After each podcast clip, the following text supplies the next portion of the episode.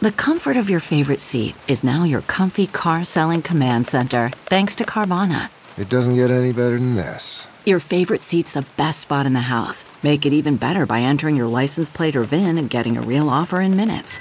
There really is no place like home. And speaking of home, Carvana will pick up your car from yours after you finalize your offer. Visit Carvana.com or download the app and sell your car from your comfy place.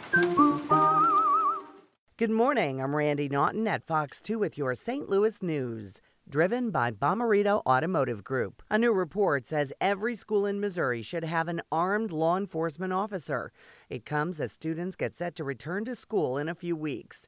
Our partners at the Post Dispatch report the recommendation comes from a special task force led by Lieutenant Governor Mike Kehoe. In the past, St. Louis County Police trained many school resource officers. The new report leaves security details to school districts, not the state.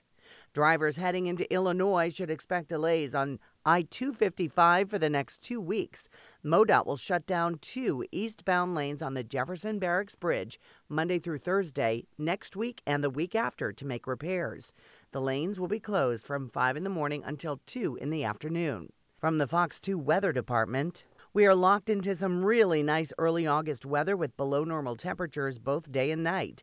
Today, expect partly sunny skies and temperatures warming back into the mid 80s.